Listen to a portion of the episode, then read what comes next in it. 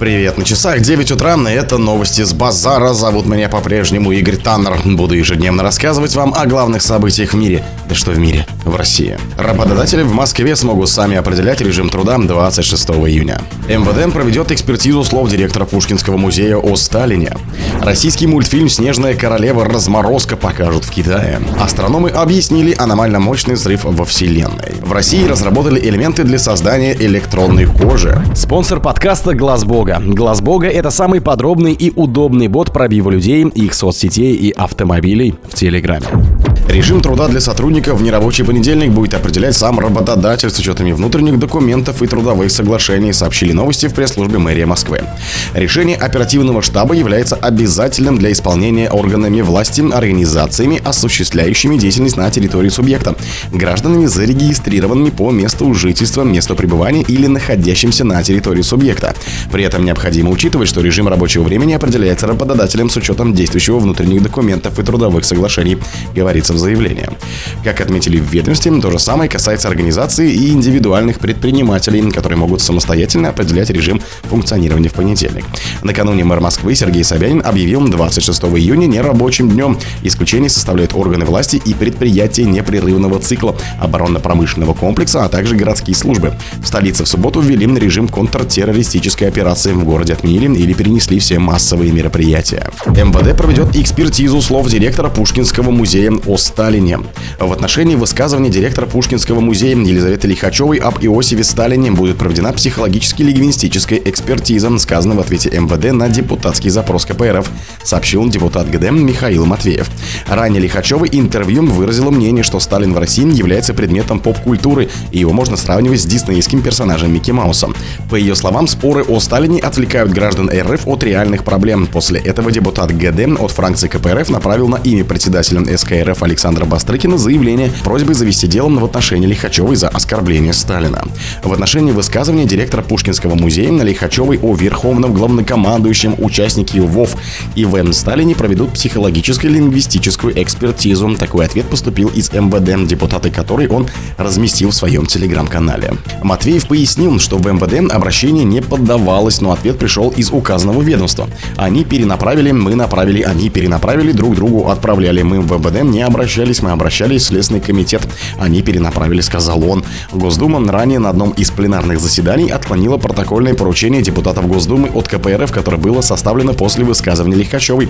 Целью поручения был запрос у Минкульта РФ критерий, в соответствии с которым происходит отбор кандидатов на должность руководителей федеральных музеев. Российский мультфильм «Снежная королева. Разморозка» покажут в Китае. Российские и китайские кинокомпании договорились о совместном производстве и заключили ряд сделок на международном кинорынке выставки в Шанхае, сообщает пресс-служба Роскино.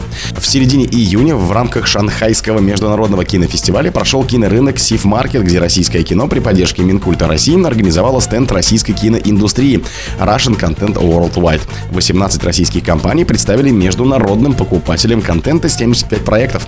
Художественные, документальные и анимационные фильмы и сериалы, говорится в пресс-релизе.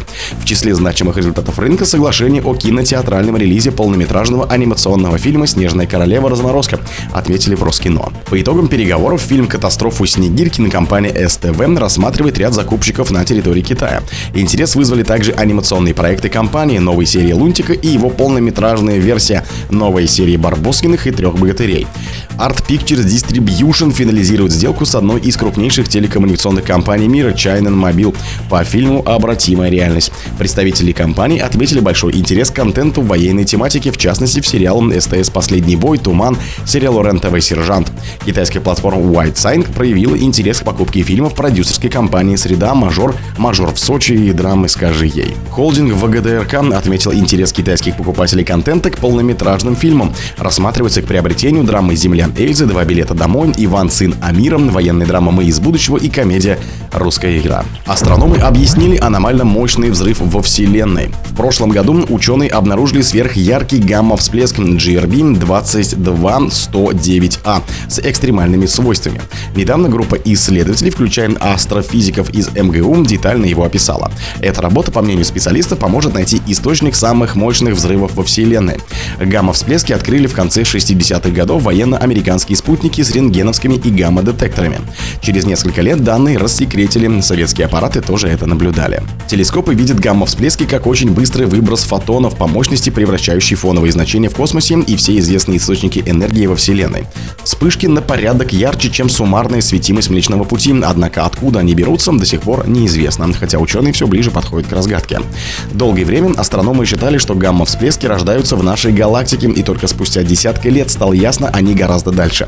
Кроме того, некоторые возникли 13 миллиардов лет назад в ранней Вселенной. Какой силы должен быть взрыв, чтобы свет не угас за столь долгое путешествие сквозь космическое пространство? Специалисты дают объяснение. Гамма-всплеск сопровождает появление очень массивного, но компактного космического объекта, такого как черная дыра.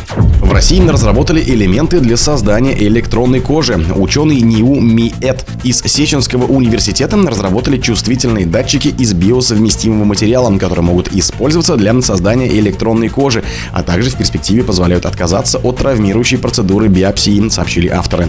Результаты исследования опубликованы в Micromachines. Кожа является самым крупным органом человеческого тела, может воспринимать сложные воздействия окружающей среды и реагировать на них. Для имитации сенсорной системы человека ученые всего мира работают над созданием электронной кожи, рассказали специалисты. По словам ученых, она может быть использована для создания протезов следующего поколения, персонализированной медицине, мягкой робототехнике, искусственном интеллекте и человеко-машинных интерфейсах, дисплеем, фотоэлектрические и транзиторные технологии. Также она может применяться в носимых системах мониторинга и ухода за здоровьем человека, биомедицине и регенеративной медицине, например, для контроля движения различных частей тела, конечностей, суставов, грудной клетки, деформации мышечной ткани в рамках послеоперационной терапии и так далее. О других событиях, но в это же время не пропустите. У микрофона был Игорь Таннер. Пока.